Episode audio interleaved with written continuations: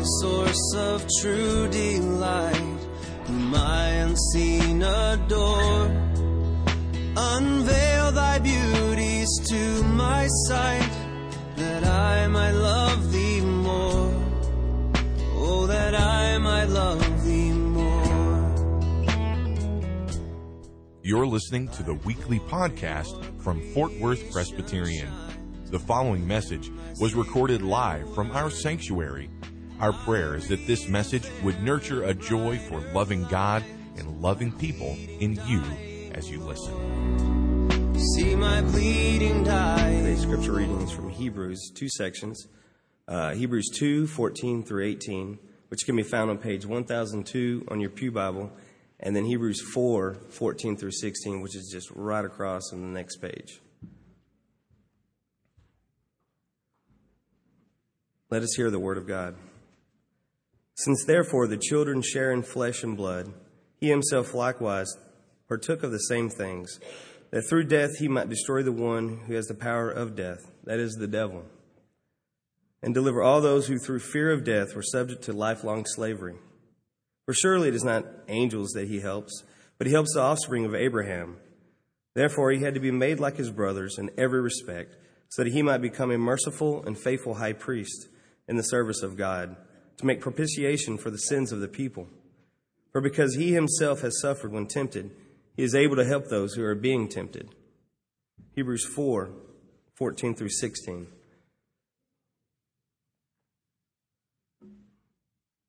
Since then, we have a great high priest who has passed through the heavens, Jesus, the Son of God. Let us hold fast our confession, for we do not have a high priest who is unable to sympathize with our weaknesses but one who in every respect has been tempted as we are, yet without sin. Let us then with confidence draw near to the throne of grace, that we may receive mercy and find grace to help in time of need. The word of our Lord.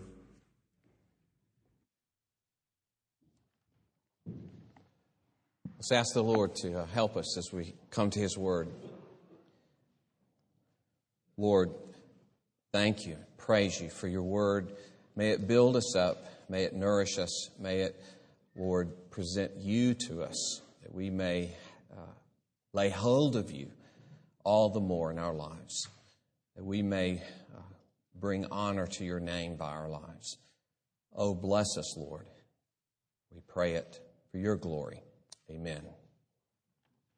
Uh, before I start, I wanted to thank Elizabeth and Wade for uh, leading in music with uh, Jacob being gone. And of course, always, all of our musicians, they do such a great job. thank you for your work and excellent leadership. Um, this, this passage is, we've, we've been dealing with Hebrews for the past three weeks. This is the first mention of the word high priest. And for a lot of people, the word high priest is not going to be filled with a lot of emotion uh, and passion. Uh, but it doesn't mean just because you don't maybe know the word, it's not familiar, that that that role of high priest is not critically important. You can imagine, uh, say, a, a, South American uh, Indian tribe that is back off in the jungle somewhere, and a, a bunch of villages surrounding it, and a doctor comes to the area and They've never heard of a doctor. They don't know what the, doc- the word doctor means, but after 10 years, uh, skin diseases are at a minimum. Uh, tuberculosis is in remission among the tribe. Uh, the uh, child death is down. Pregnancies are safer. Everything is just on the rise, including their diet and general hygiene. It's just amazing what's happened in that place in 10 years. Well, they didn't even know what a doctor was. So, the same with this word high priest. It is one of the most critical words to us. It's kind of like that old joke you've heard with the and the backwoods. They're all discussing in this backwoods church, and they're all discussing uh, getting new chandeliers for the church. And one old guy stands up and he says, "I'm against them t- chandeliers. I'm against it for three reasons. First is nobody can spell it. And the second is nobody can play it. And the third is we need some lights for the church, right? They have no idea, right? And maybe you have no idea what a high priest is, but It's critical because high priest, a priest, is one who represents a human being and represents them before God, and the ultimate work of the priest is to bring you into favor with God.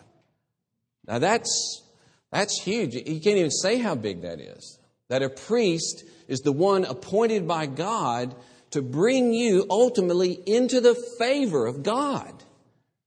Well, that's everything. That's all of life. That's all of history. That, that's the whole future in eternity, is to be in the favor of God. A priest is critical for every one of us, or we die, okay? Now, we have a lot of stray ideas about forgiveness, and we, we tend to think that forgiveness comes easy. Uh, I could just say to God, you know, Lord, I know I've done some wrong things. I'm not perfect and ask you to forgive me. And we just hope we can get on with it, you know, with just, just the kind of bare minimal talk about how sinful we are. And it's very hard to hear that God had to punish someone in our place, that he had to pour out eternal wrath on someone because our sin was so devastating, so horrible. We don't like to admit that. We don't like, we don't like the means of forgiveness. That's why Christ is such an offense to us, because it, it, it's wonderful news in the end that we can be completely forgiven of our sin, but it's devastating news for, for many of us at the beginning to hear that we're that bad. I ashamed to say that in college, when I was first hearing about the righteousness of Christ and how the only way you could be accepted before God is if His righteousness is put to your account and then you stand in that righteousness and God accepts you for the sake of His righteousness. I remember in kind of my 60s idiotic funk, you know, I remember thinking, I'm offended that God doesn't accept me for who I am. I really said that. I, I remember walking down the street saying, I'm offended that God didn't just accept me for who I am. Has to accept me because of the righteousness of Christ. That seemed to be beneath me, you know, because we always accept each other because we just accept you for who you are. You know, we all do that among ourselves, and so why won't God do that? Now I'm just shudder to think that I thought that, but that was my pride. And really, in some way, I'm not saying it's exactly like this, but in some way, we all come to a point where we're rather devastated about how sinful we are before God. Uh, I just saw recently a part of Spider Man 2, and in that movie, there's a doctor, well, he's called by the newspaper guy Dr. Octopus. Okay, so he he has these metal arms that are attached to his spine, and he, he, he plans to do good with this powerful mechanism that he has. And he has this chip that's supposed to guard it from ever controlling his lower being, and it, it's supposed to be controlled by his higher being. Well, the chip gets destroyed, and uh, he, he gets knocked out, and they have him on the surgical table about to try to get rid of that mechanism and the mechanism itself takes over and kills everybody in the surgical room. Like eight or ten people that are there to try to, you know, heal him and get this thing off of him.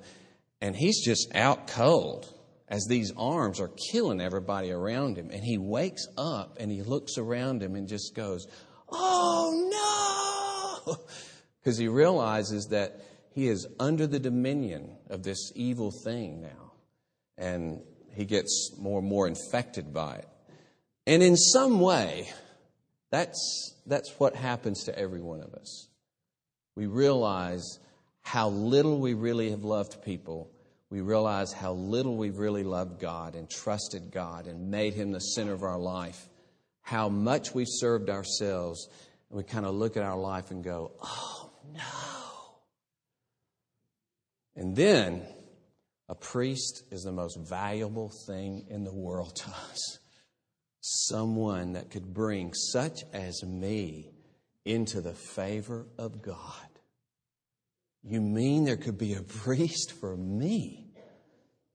And so here, the writer of Hebrews talks about this great high priest.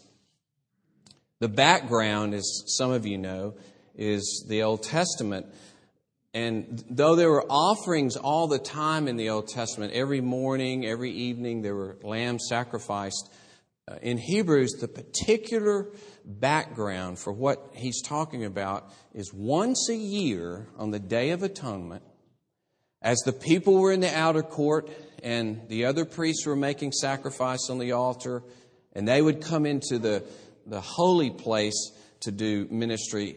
But once a year, the high priest would, and, and in Jewish literature, literature, he's called the great priest. And so when he's, Jesus is called the great high priest, it's, it's like saying the great, great priest, uh, Jesus Christ. Separating him even from the, the high priest. But once a year, the high priest, the sacrifice of the animal, and then the blood would be taken into this holy place. And in that holy place, there was a, a box called the Ark of the Covenant that had the covenant between God and his people. And huge uh, cherubim with their wings touching in the middle that represented the host of God, the angels of God. And so it was a picture of heaven. And there above the cherubim, it's spoken of several times, there dwelt God, or the manifestation of God. And so this was a model of what was to come. It's kind of like a, if, if an architect gives you a model of the way this block is going to be redone with uh, retail and, and some condominiums and office space and several parks, and it's all sitting there in a model. Well, that's not the real thing, but it's a model of what's coming. This, this thing that was done every year in which an animal was sacrificed and its blood was brought into this place that represented the presence of God, that was a model and it was a, an active model uh, that was carried out year after year after year. But in the very nature of it, uh, of the case, it pointed to the fact that this doesn't quite do the job, or this, this doesn't in, in any way accomplish the final uh, forgiveness. Because here are all the people outside. They're not inside. One man goes inside to that model of the heavenly place. And Jewish history tells us that they would tie a rope to that guy because sometimes they wouldn't make the offering the way they should or they were improper about something and they would die in the presence of God and they had to be drug out.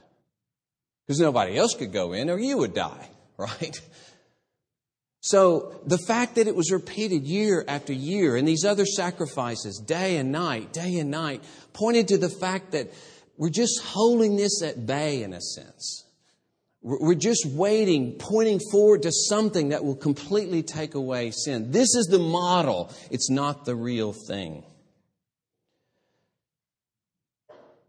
And so, this is the real thing that he's speaking about. But that's the background is the high priest uh, of the Old Testament that made this sacrifice once a year.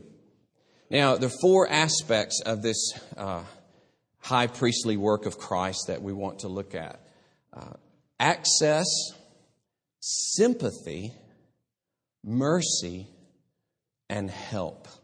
It's an easy acronym. ASM.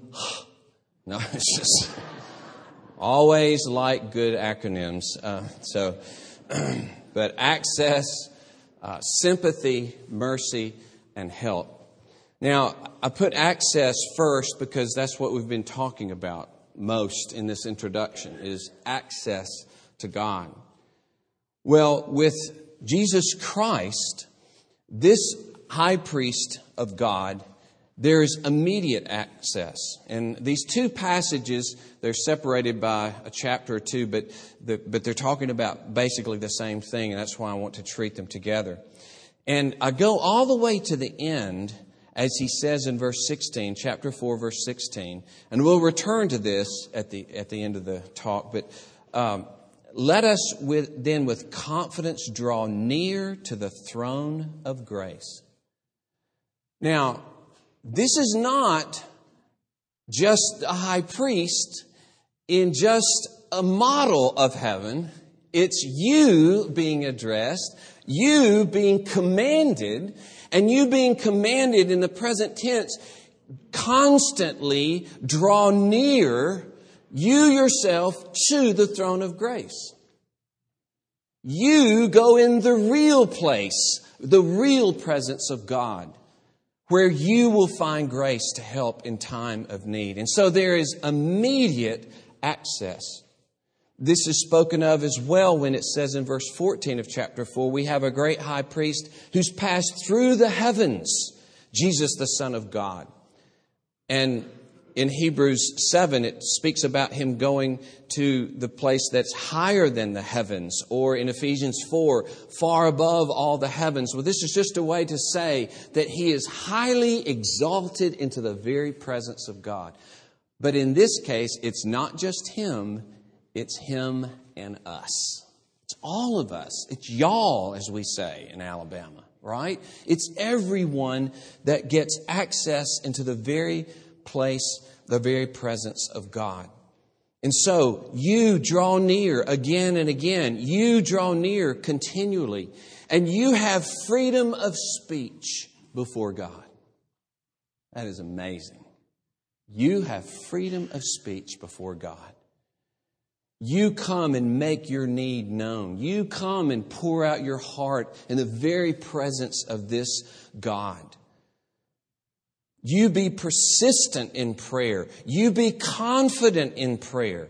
He says, with confidence draw near to the throne of grace. Not with fear that you may die in His presence, but with confidence. Pour out your heart in the very presence of God. And you're, you, it is understood that you have been made acceptable. You will be graciously received. You, through Christ, have the full favor of God. Come, come into his intimate presence. Let nothing hold you back. Just like we sang in our, our glorious hymn, the invitation hymn that we sang invitation to come into the presence of God and receive forgiveness.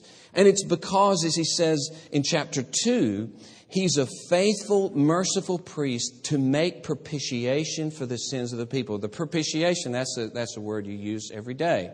Um, propitiation simply means that he has so acted to remove sin from, from us so that we are not guilty of that sin and to remove the wrath of God so that we will not suffer the wrath of God.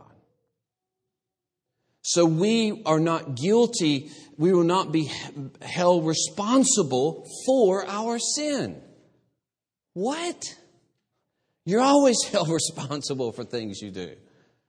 I will not be held responsible in the judgment day for my sin because Jesus Christ has suffered for my sin. And he has stood in the place and borne the wrath of God. Therefore, I will not bear the wrath of God. This is what Israel never enjoyed is this free access into the very presence of God. And you don't earn it. You don't get it because you're better than someone or that you're good at all. You, you, you have it as our hymn that we sang said, Come, you sinners, poor and wretched, weak and wounded, sick and sore. You come as you are. You come to receive forgiveness and you come and you have access to God forever through the work of Jesus Christ. What a priest! What a priest that brings you into that access. But not only is there access, there is sympathy. This is huge in this passage. Uh, there's a double negative in chapter 4 where he says, We do not have a high priest who is not able to sympathize. Now, when they do that, it's a way to emphasize the fact we really, really have a priest who really, really sympathizes with us. That's the point he's making by this double negative. Even though he has passed through the heavens, even though he is in the presence of God, he is a priest who sympathizes with our weaknesses. And this is emphasized in chapter 2 when he says, in verse 17, he had to be like, made like his brothers in every respect. In the original, it says, therefore, in every respect, he had to be made like his brothers. So it puts it up front and say, in every way possible, he was made like his brothers. In every way. And, and in chapter 4, verse 15, again, in every respect has been tempted as we are, yet without sin. Now, perhaps an illustration will help in some way, although it's not perfect and complete. But imagine uh, a one mile sheer cliff, and Christ himself has climbed barehanded that whole cliff. And the agony and the difficulty, and time and time again, he was utterly, absolutely exhausted and he continued to do it. And time and time again, his hands were so cut, and his feet were so cut, and his knees were so bruised, and every bone in his body ached, but he continued to climb and continued and continued, and he gets to the top. And now he's got a block and tackle at the top, and you are hooked to it, and he is pulling you up the cliff face. And with that pulling, with that strength that you get, you are climbing with that help that He has given you. Now, when you get exhausted, you can know He's been exhausted just like that. And when your hands are about to break and there's, your hands are blooded and your knees are blooded, you know His hands and His knees were blooded. Far worse than mine because He didn't have any help from anybody uh, it, it, like I have help. It was His own strength by the grace of God, and He did it perfectly when I'm doing it in such a failing way. But hopefully, that at least gives you a picture. He was tested to the absolute limit, and anything that you will experience on that cliff face, He's experienced in a greater degree. And He's pulling you, He's encouraging you, He's strengthening you, He's telling you that you will make it and, and He is yours and He will hold on to you so that He is with us in all of our experiences, in all of our suffering, in all of our temptations. It's like if you were to lose an arm and somebody brought by your house to encourage you and strengthen you somebody that lost both of their arms. And they're saying, Let me tell you how I've done it. How hugely encouraging. And maybe that person met with you for several years to help you and encourage you, to strengthen you. That's the idea here, you see. That whatever you've experienced, He's gone to the full to experience. The, the language here is that he's quite the same as we are in all of life's manifestation, all of the consequences of being a human, the full experience of suffering and temptation, he has gone through it. The idea of being completely like someone, like twins, and yet not just outwardly, but completely like us in our humanity and the suffering and yet, that encouraging word in chapter 4 yet without sin. Yet without sin. He's really able to help us, which we'll get to, because he's done so without sin. As Vos says, without, the, in his case, there's been no result of sin, even though he has suffered the same things and gone through the same temptations, tested in every way. And there's a special emphasis uh, on the suffering uh, in verse 18. It's because of the suffering he's called to by the Father that he experienced such agonizing temptation, particularly the temptation to turn away from that suffering, to, to, to relieve himself from suffering and pain. In, in the hardest time it is to obey when you're hurting the most, and you still are supposed to give yourself away in love to people. When you've lost everything, but still you're to give yourself away and find the joy of love. That's what Christ did to the end. Faithful high priest. He never turned away, never turned away. even to the end. And he's equipped in, in this way as he could be in no other way to help just ordinary, suffering, sinful people. God's gone to that extent to provide you with a priest who is not only giving you this access, but there's this kind of access, the access in a sense to his heart, and he to your heart. For him to experience all of that so he knows what it feels like. He knows what it feels like to be tempted and to suffer. And it's interesting, he's made like his brothers, verse 17, which recalls in verse 11, he is not ashamed to call them brothers. He's not ashamed to completely take on your experience so that he can completely meet your need. And another key word is mercy, isn't it? We have access and sympathy and mercy. He's a merciful and faithful high priest. And we read in chapter 4, verse 16, that we will receive mercy and find grace to help in time of need. It is called a throne of grace. Isn't that amazing that the throne of God is defined in this way for you? It's a throne of grace. Whoa. The throne of God is defined now as a throne of grace. Nowhere in the Old Testament are the priests called merciful, but this priest is merciful. It's interesting, Yahweh is called merciful.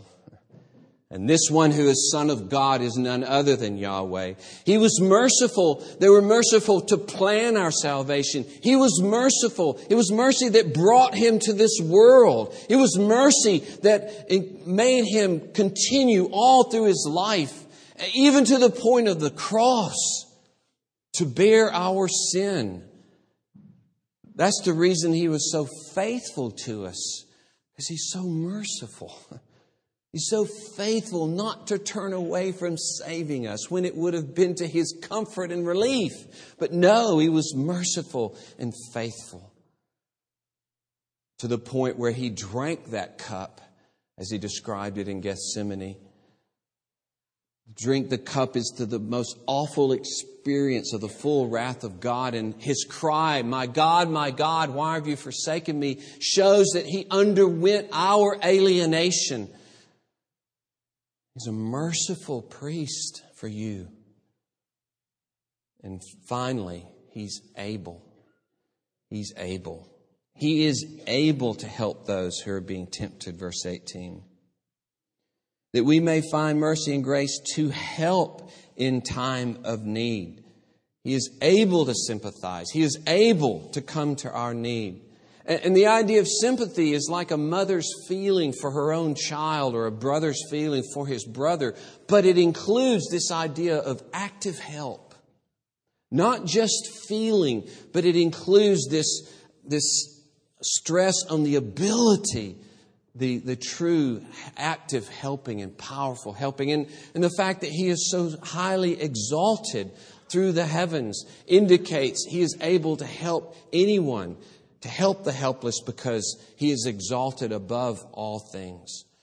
And so, what we have presented in this, these passages is the constant availability of divine aid.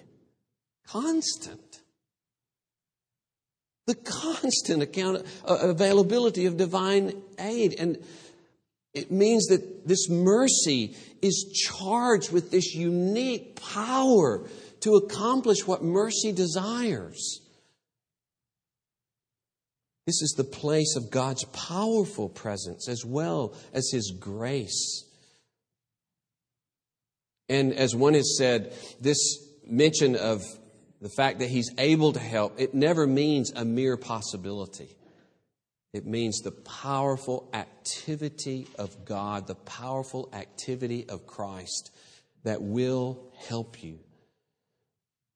It's interesting, it says to help in time of need. And that means a protective help that will never be late, always on time.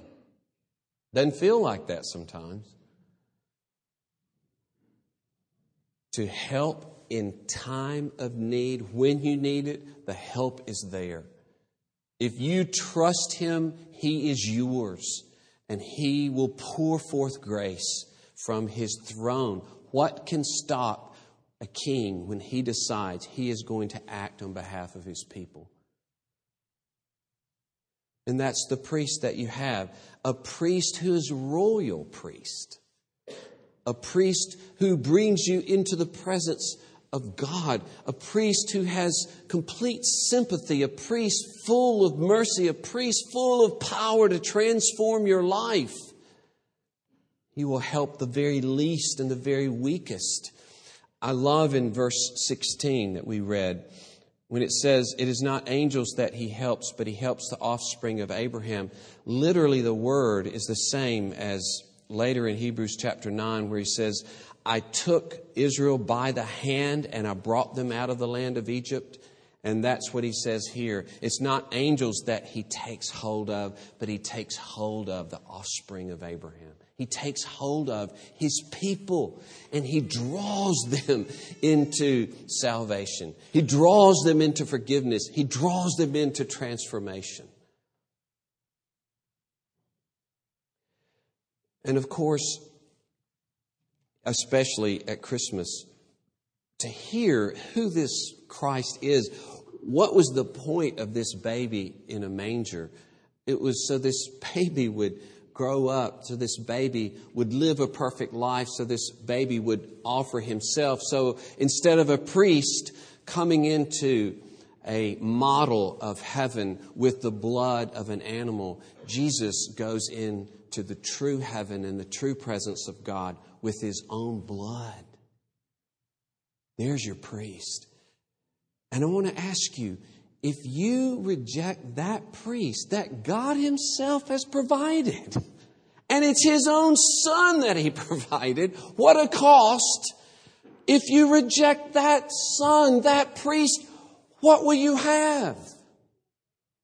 What else is going to get you into the presence of God? Will you say, Lord, I appreciate the trouble you went to.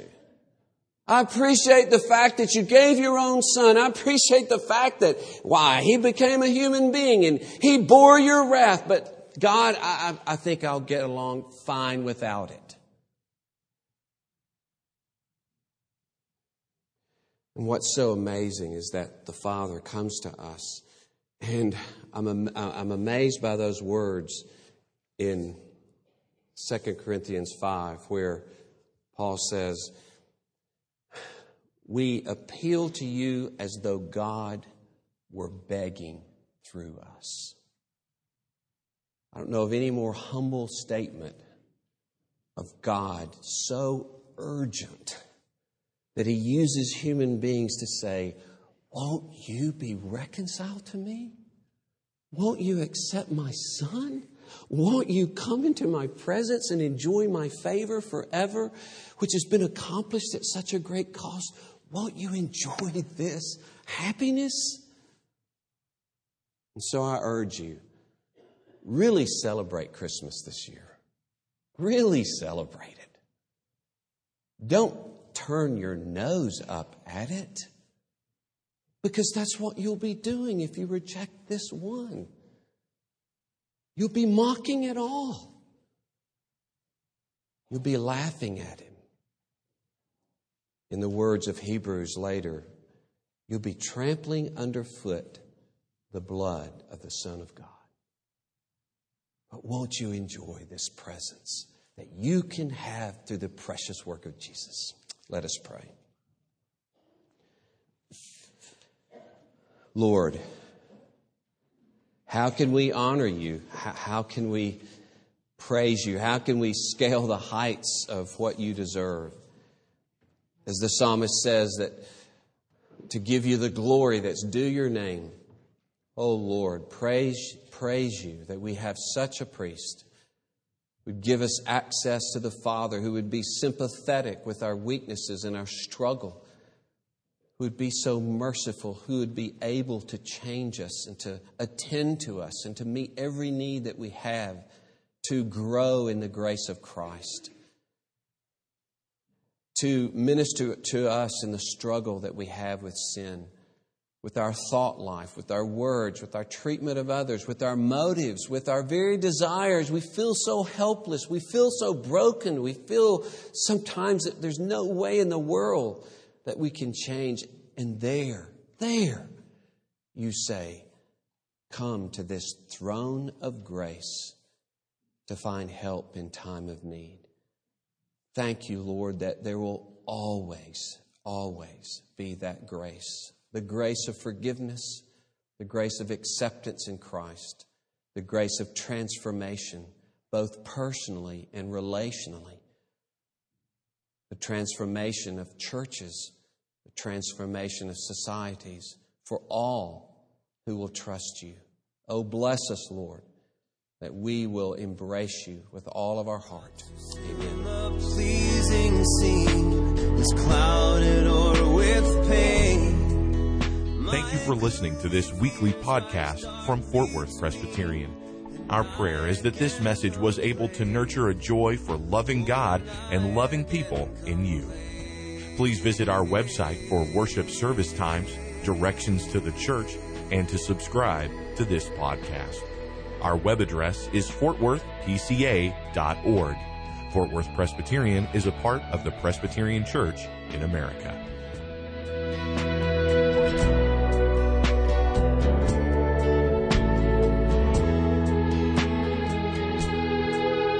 Jesus, my Lord, my life, my light. Oh, come with blissful shades of night and chase my fears away. Won't you chase my fears away?